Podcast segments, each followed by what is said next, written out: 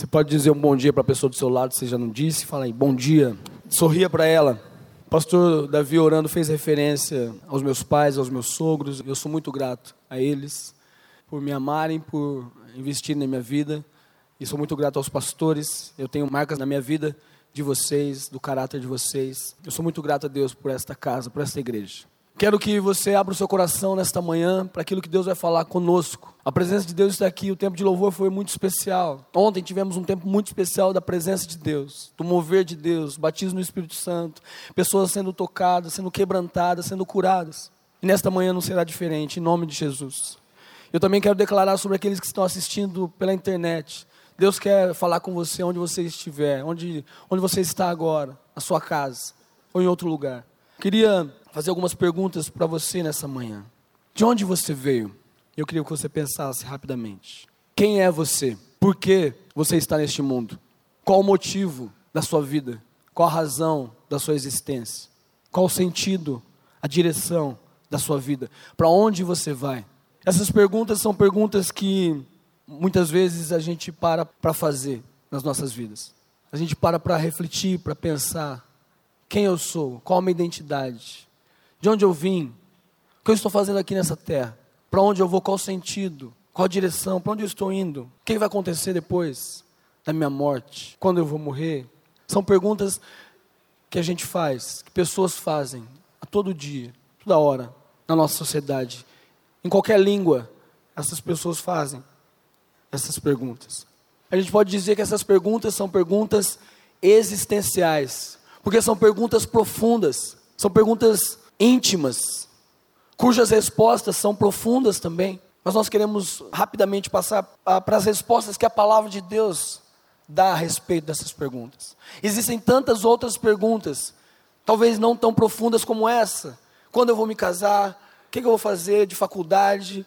Que carro eu vou comprar? Quando eu vou ter minha casa própria? Existem outras perguntas que também fazem parte da nossa vida. Mas eu queria que a gente refletisse um pouquinho, agora rapidamente, lendo alguns trechos da palavra de Deus, sobre essas perguntas existenciais. De onde eu vim? Quem me criou? A palavra de Deus tem respostas. Eu queria que você olhasse para o telão. Em Gênesis 2,7, diz assim: Então o Senhor Deus formou o homem do pó da terra e soprou em suas narinas o fôlego de vida, e o homem se tornou um ser vivente. Quero dizer para você, você sabe, muitos sabem disso. Você veio de Deus.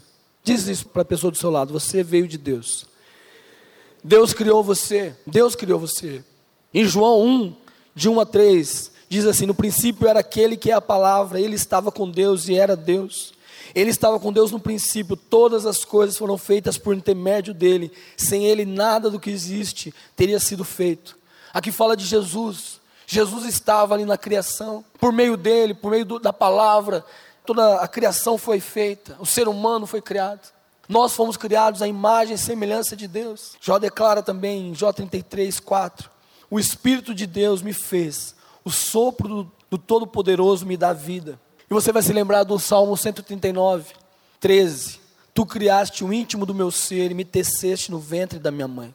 São passagens da Bíblia que dizem de onde você veio, quem é você? Você foi criado por Deus. Você foi criado pelo Senhor Deus. No ventre da sua mãe, Deus teceu o seu organismo, a sua vida. Naquele lugar, Ele deu o sopro de vida em você. Ele criou e fez você a imagem e semelhança dele. Uma outra pergunta existencial é quem eu sou? Colossenses 1,16. Muitos não sabem dizer quem são. Muitos têm distúrbios na sua identidade, têm distorções na sua identidade. Quem eu sou? Colossenses 1,16 diz: Pois nele, em Jesus, foram criadas todas as coisas nos céus e na terra, as, as, visíveis e as invisíveis, sejam tronos ou soberanias, poderes ou autoridades. Todas as coisas foram criadas por ele e para ele. João 1,12, você pode anotar aí, para você refletir depois.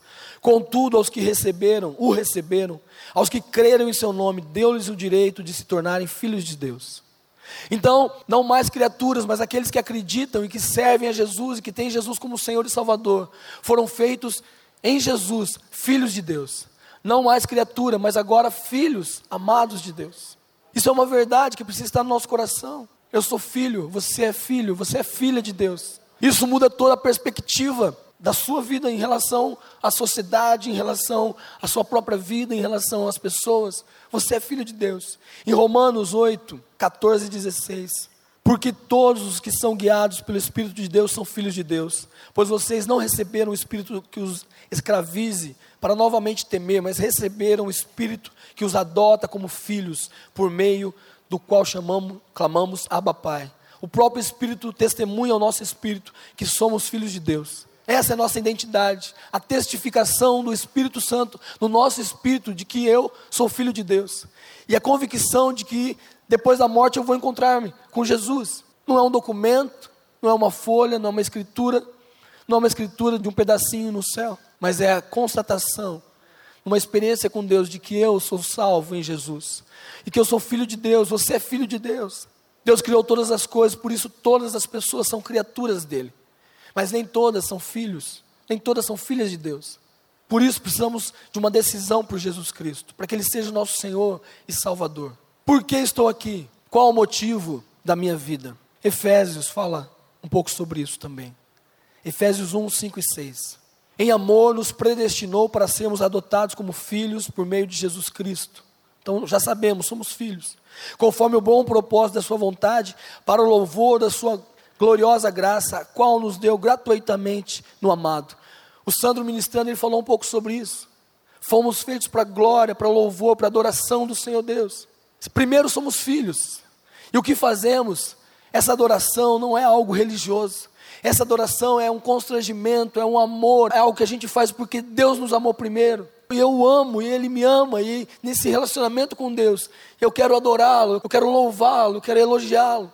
Então nós fomos criados por Deus para ter um relacionamento com Ele e para adorar a Ele, para louvá-lo, para entronizá-lo. Em Marcos 12, 30 e 31, ame o Senhor, Jesus falando.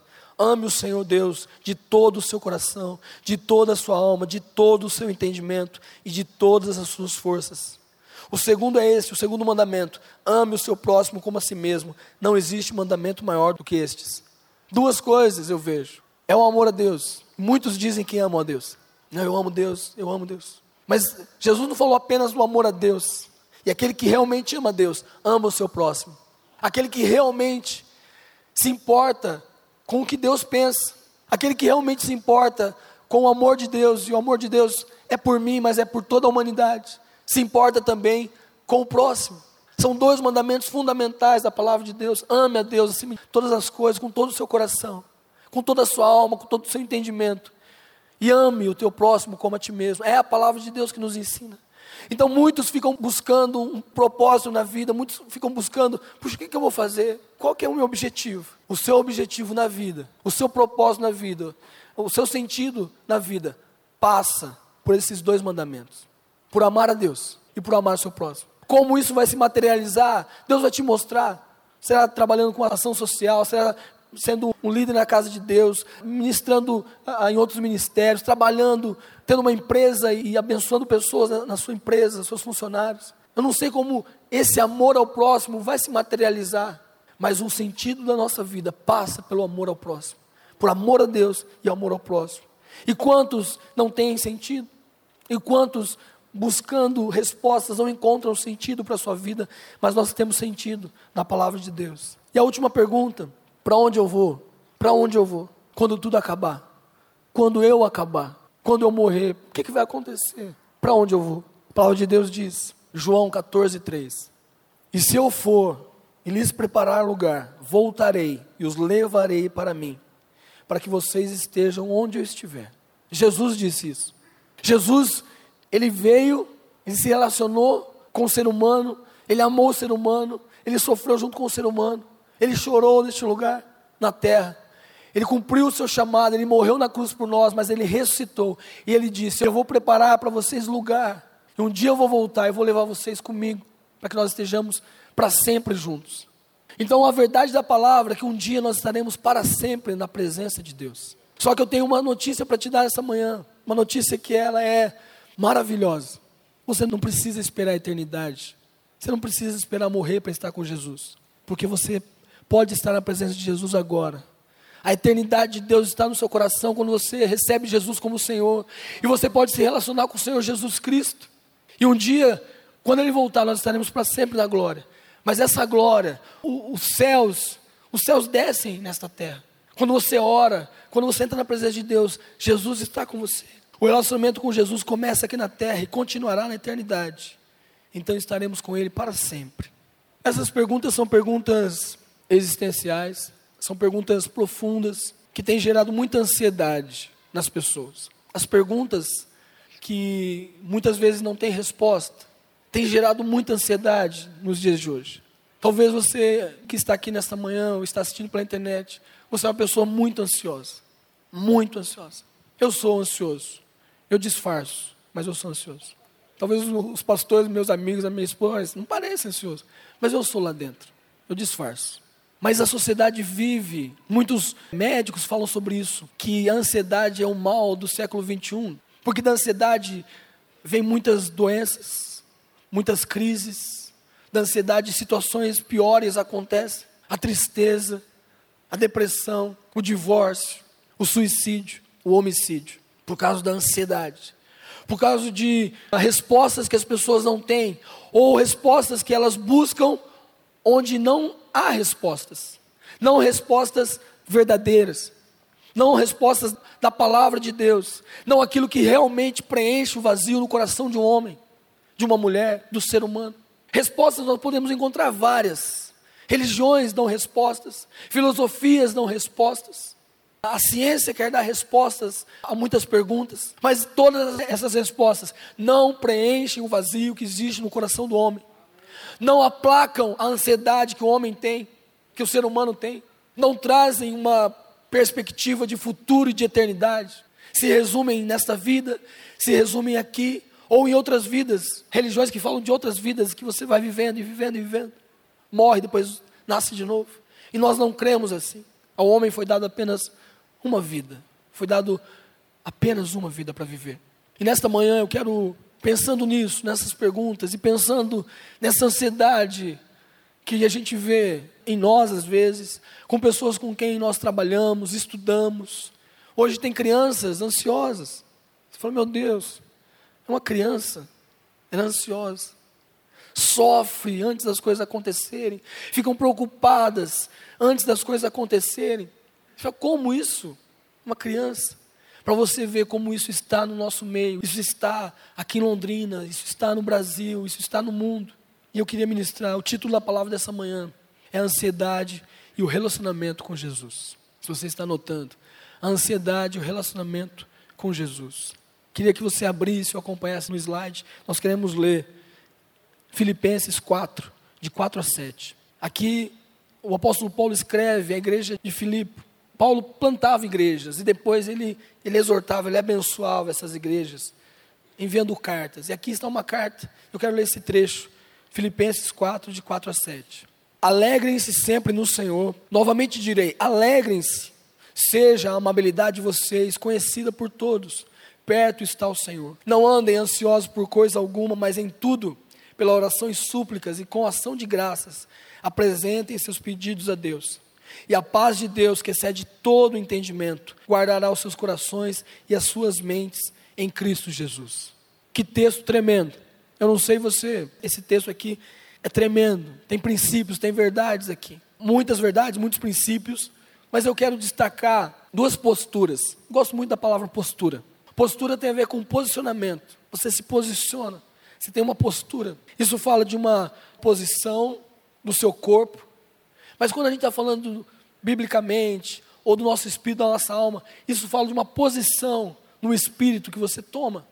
Assim como é no natural, em que você tem uma postura ereta diante de uma situação, cabeça erguida diante de um problema. Há posturas que Deus tem para nós, que Ele quer que nós tenhamos.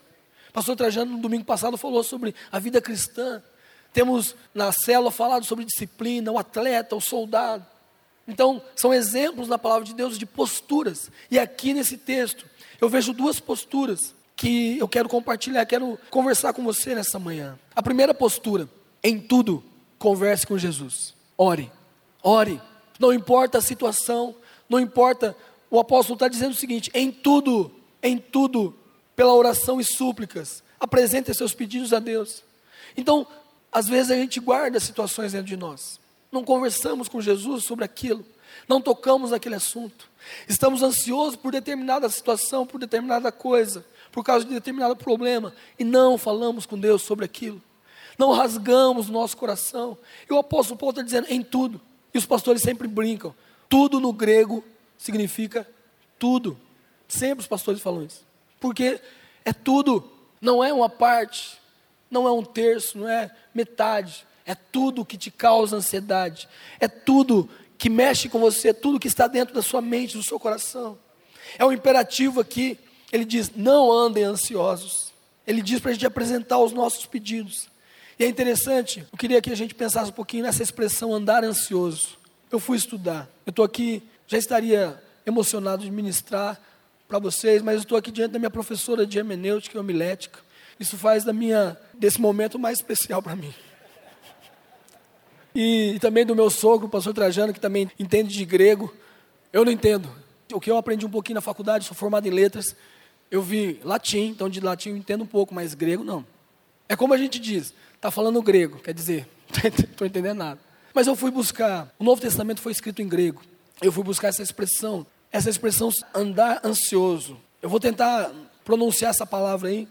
Pesquisei, tá bom? Merinal. Merinal, mais ou menos assim, é essa palavra, merinal. Esse verbo vem de uma outra palavra que significa merina. E aí eu achei muito interessante que eu nunca tinha olhado, é, não sabia que era isso. A gente sabe, ansiedade é preocupação, ficar ansioso é ficar preocupado com algo, em excesso, exageradamente. Mas essa palavra, ela tem, na origem dela, em grego, significa uma parte em oposição ao todo propriamente traçada em direções opostas, dividido em partes. É como se não houvesse mais no meu coração uma direção. É como se ele estivesse dividido e cada parte indo para um lado, cada parte puxando para um lado. Quem já se sentiu assim? Em que seu coração você não tem uma linha, são muitas coisas acontecendo ao mesmo tempo. Quem já sentiu essa ansiedade no coração, além de mim? Isso veio, confirmou é, no sentido figurado, desmoronar porque se separou em direções diferentes. Coração dividido, coração fragmentado, desmoronado. E aí eu fui para Gênesis. Eu, fiquei, eu, eu perguntei para mim mesmo, para Deus, para a palavra de Deus: Senhor, Adão e Eva, será que eles eram ansiosos? Será que a ansiedade estava ali dentro?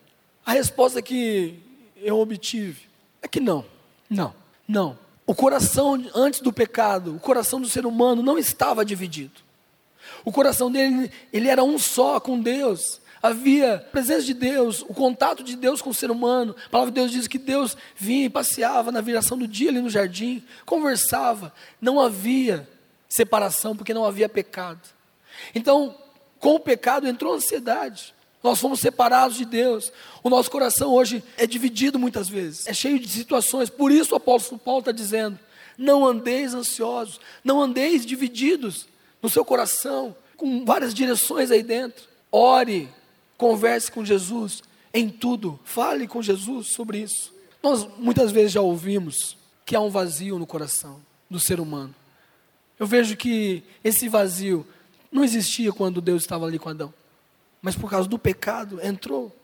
E hoje, hoje as pessoas estão buscando aplacar essa ansiedade, preencher esse vazio com tantas coisas, com o casamento, achando que a felicidade está na outra pessoa, com o dinheiro, com realizações, com pornografia, com o sexo ilícito, alguma coisa que dê uma alegria, alguma coisa que preencha alguma coisa dentro do coração dela. Mas você conhece, de repente você já viveu isso depois de experimentar as coisas, o vazio continua lá. Depois de viver tudo, o vazio continua lá. Essa palavra, essa expressão, também acontece lá em Mateus, Mateus 6,25. Jesus falando. Essa expressão, ansiedade ou não ficar ansioso, aparece ali. Portanto, eu, lhes digo: não se preocupem, é a mesma palavra, mesma raiz, com suas próprias vidas, quanto ao comer ou beber, nem com seus próprios corpos, quanto ao que vestir. Não é a vida mais importante do que a comida e o corpo mais importante do que a roupa.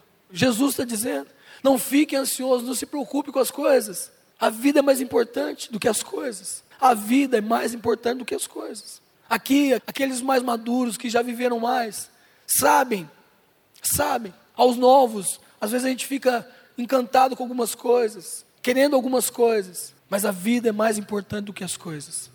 O corpo é mais importante do que a roupa. Aí você pode falar assim, pastor, mas como eu vou deixar de ser ansioso?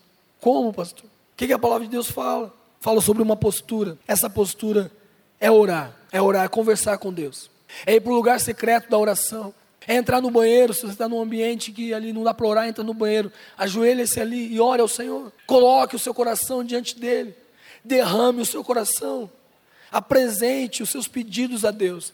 Normalmente a ansiedade é por uma preocupação, e se tem uma preocupação, tem um pedido. Está preocupado com o sustento da sua casa, você está preocupado com a educação dos seus filhos, você está preocupado com a prova que você vai fazer na escola, na faculdade. Você está preocupado, você vai tirar a carteira de motorista. Há uma preocupação, essa preocupação gera uma ansiedade. O que a palavra de Deus está dizendo? Em tudo. Então você vai para a presença de Deus e ora ao Senhor. Coloca aí, Senhor Deus, eu estou muito ansioso por isso. Aquieta o meu coração, Senhor. Eu entrego esse problema nas tuas mãos. Eu entrego o meu marido nas tuas mãos. Eu entrego os meus filhos nas tuas mãos. Tem pessoas hoje que não têm filho, falam, eu não vou ter filho. A sociedade como está, o mundo como está, eu não vou ter filho. Por causa do medo, da preocupação, da ansiedade, do que vai acontecer. Mas nós podemos ter filhos. Nós podemos criar os nossos filhos na casa de Deus. E nós podemos entregar essa ansiedade, essa preocupação de ter filhos, e os nossos filhos na presença de Deus. Deus está aqui. Cuida, Senhor. Eu não posso estar com eles todo o tempo. Quem é pai e mãe sabe, a gente quer estar todo o tempo cuidando, segurando, não deixando bater. Mas nós não vamos estar. Se não for Deus cuidando dos nossos filhos, se não for Deus guiando os nossos filhos, se não for nós ensinando o caminho para que eles tenham uma experiência com Deus e sejam homens e mulheres de Deus, como nós temos visto nessa casa, filhos de líderes, filhos de pastores, pastoreando, servindo, liderando. E aí, eu quero acrescentar algo aqui. Tem uma expressão aí que faz toda a diferença. Aí tem uma frase que eu queria ler para vocês. Orar é conversar com Jesus, é externar, dar a conhecer, exteriorizar as palavras do fundo da alma e também do íntimo do espírito. É abrir o coração, é falar sobre tudo com ele. Enquanto ministrava, eu escrevi essa frase. É abrir o coração, abrir o coração é externar, é fazer que venha para fora o que está lá dentro. Às vezes tem dores aqui, tem essa divisão, essa ansiedade, essa preocupação está aqui dentro. Nós precisamos colocar para Deus, abrir isso para Deus, abrir o nosso coração. Mas há uma chave aí de como deve ser isso. Há uma chave nessa oração de que Paulo fala. Apesar de ser uma oração de súplica, apesar de ser uma oração de pedidos, ele diz que nós devemos fazer isso com ação de graças. Ação de graças. Como não ficar ansioso nessa vida? Por meio da ação de graças. Colossenses 3, 16 diz assim: ó, habite ricamente com vocês a palavra de Cristo ensinem, aconselhem, aconselhem-se uns aos outros com toda a sabedoria, cantem salmos, hinos e cânticos espirituais com gratidão a Deus em seus corações. Esses dias eu estava na sala de oração e eu estava ansioso. Várias situações, orando, pessoas próximas a mim, no trabalho, uma situação que aconteceu aqui em Londrina, o nosso diretor morreu, diretor do Colégio Max. Eu estava orando, estava muito ansioso muito ansioso por tudo, pelos familiares, preocupado com o colégio, com a escola. E eu não conseguia orar ao Senhor Deus, é, me concentrar. Havia um turbilhão dentro de mim, um turbilhão dentro de mim. E eu comecei a agradecer a Deus. Comecei a agradecer. Eu agradeci a Deus por vocês, pela igreja, por esta casa. Agradecer a Deus pelos pastores. Agradecer a Deus pela minha esposa, pelo Davi, pelo André, pela Joana, pelos meus pais, pelos meus irmãos, pelos meus cunhados. Comecei a relacionar todas as pessoas que estão perto de mim, as pessoas que trabalham comigo. Comecei a agradecer a Deus, obrigado. Comecei a agradecer Jesus, obrigado pelo teu sacrifício na cruz. Obrigado porque eu encontrei sentido para a minha vida, porque eu tenho um relacionamento contigo. Comecei a agradecer a Deus. Então o que eu quero dizer para você nesta manhã, mesmo que você esteja ansioso, mesmo que você esteja muito preocupado com situações, o apóstolo Paulo dá uma chave para nós: oração súplica com ações de graça. Pastor, mas eu preciso pedir, eu vou agradecer. Você precisa agradecer pelo que você tem, não por que, pelo que você não tem. Pelo que você não tem, você vai pedir depois, mas olhe ao seu redor e veja quantas coisas Deus tem feito na sua vida. Veja quantas coisas Deus tem feito. Ah, pastor, você não conhece a minha história. Você não conhece, eu sou órfão. Eu fui abusado. Ah, pastor, tem tantas coisas terríveis que aconteceram. Mas eu tenho certeza que se você parar para pensar, você vai encontrar muitas coisas para agradecer a Deus. Muitas coisas, é só você fazer uma reflexão. É só você parar, se ajoelhar, deitar, sentar e começar a orar e falar assim: Deus, eu quero te agradecer. E começar a pensar em coisas para agradecer. O Espírito Santo vai te lembrando de coisas para você agradecer o Senhor. Entre essas coisas, precisa estar aquilo que é mais importante nas nossas vidas: o sacrifício de Jesus Cristo na cruz. Ele morreu por você, ele morreu por cada um que está aqui nesta manhã. Ele morreu na cruz, ele pagou um preço para que hoje nós pudéssemos orar, para que hoje nós pudéssemos ter alegria, para que hoje nós pudéssemos estar na presença de Deus. Eu queria fazer algo agora. Eu vou te dar um minuto para você ir na sua cadeira, sentado. Em um minuto, vou acompanhar aqui no relógio. Um minuto. Eu queria que você agradecesse a Deus. Fizesse algo prático agora. Agradeça, feche seus olhos. Você não vai pedir nada, só agradeça a Deus. E relacione algumas coisas. Lembre-se de algumas coisas para você agradecer nessa hora. Amém. Glória a Deus. O que você fez agora, seja uma prática na sua vida. O apóstolo Paulo está dizendo à igreja em, em Filipe: sejam gratos, agradeçam, orem, supliquem, façam seus pedidos a Deus com ações de graças. Ore ao Senhor, converse com Jesus. Essa é a postura que eu vi. Primeira postura. A segunda postura que eu vejo nesse texto: alegre-se no Senhor. Você pode dar um sorriso para mim? Faça esse exercício. Sorria para mim aqui. Você fala, pastor, não é fácil, hein? Não é fácil. Eu brinco na integração que de manhãzinha a gente começa a aula 8 horas. Faça sol, faça chuva, faça frio, a gente começa 8 horas. A gente conhece, né? A gente tem relacionamento. Tem pessoas que só vão conseguir sorrir lá para as 11h30 da manhã. Você conhece alguém assim? Não aponta, não, não aponta.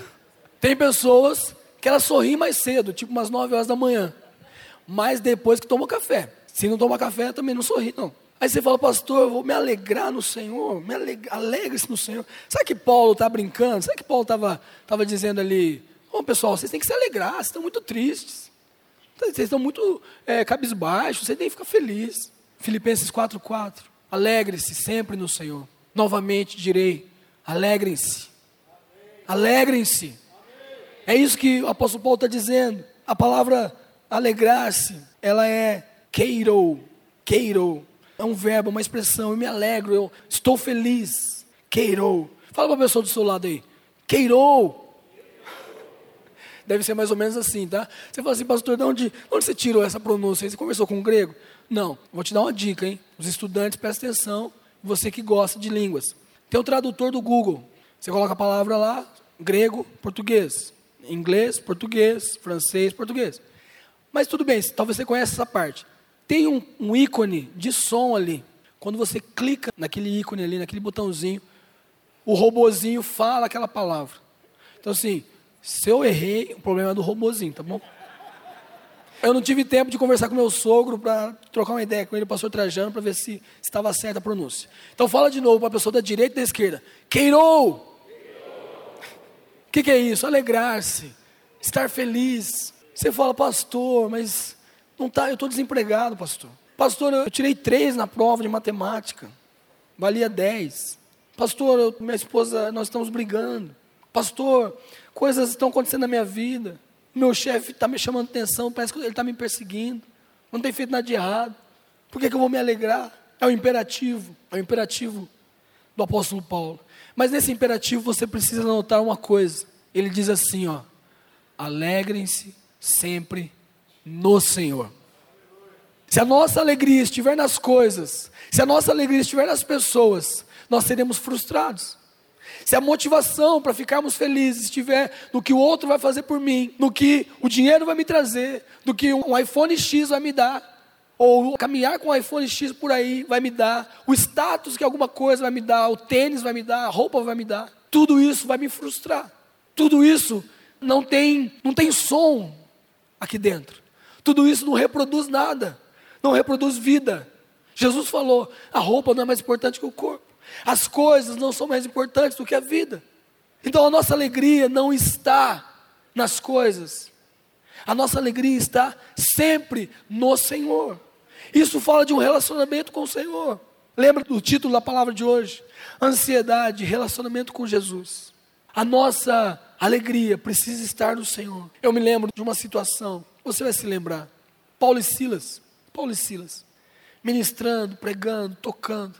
Eles foram presos porque eles expulsaram o demônio de uma moça, de uma escrava. Os donos dessa escrava ah, ficaram muito bravos, porque essa escrava, por aquilo que ela falava, esses caras tinham dinheiro, recebiam por causa dela.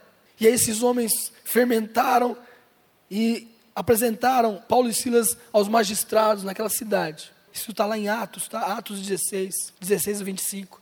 E Paulo e Silas foram açoitados, foram ah, maltratados e foram presos. Foram presos. E no cárcere, você conhece a história? Se você não conhece, o que aconteceu? Esses caras estavam ali é, muito machucados de terem sido açoitados, acorrentados. E a palavra de Deus diz que perto da meia-noite eles começaram a louvar a Deus. Agora eu quero que você pense comigo. Eu digo para você, eu preciso crescer mais em Deus para eu poder estar tá todo machucado e louvar Jesus e cantar. A palavra de Deus diz que os outros prisioneiros ouviam Paulo e Silas cantando. Os caras estavam acabados, os caras estavam quebrados, mas eles estavam se alegrando no Senhor. Eles estavam se alegrando em Deus. Por isso eles podiam cantar. Por isso eles podiam cantar orando, estavam orando e cantando hinos a Deus. E os outros presos ouviam. Neemias fala sobre a alegria. Essa é uma frase que a gente sempre diz, né? A alegria do Senhor é tua força. Mas lá em Neemias diz assim, ó, 8:10. Neemias 8:10, a parte B. Não se entristeçam, porque a alegria do Senhor os fortalecerá. A alegria do Senhor é uma alegria sobrenatural. É uma alegria que transcende as situações que estão ao meu redor. Nós queremos fazer algo agora, cantar uma canção. Eu queria que você entendesse o que o apóstolo Paulo está dizendo para nós. Alegre-se no Senhor. Tenha contentamento no Senhor. Encontre o prazer da sua vida no Senhor. Muitos, muitos, muitos, buscando prazer em outras coisas, se frustraram tanto.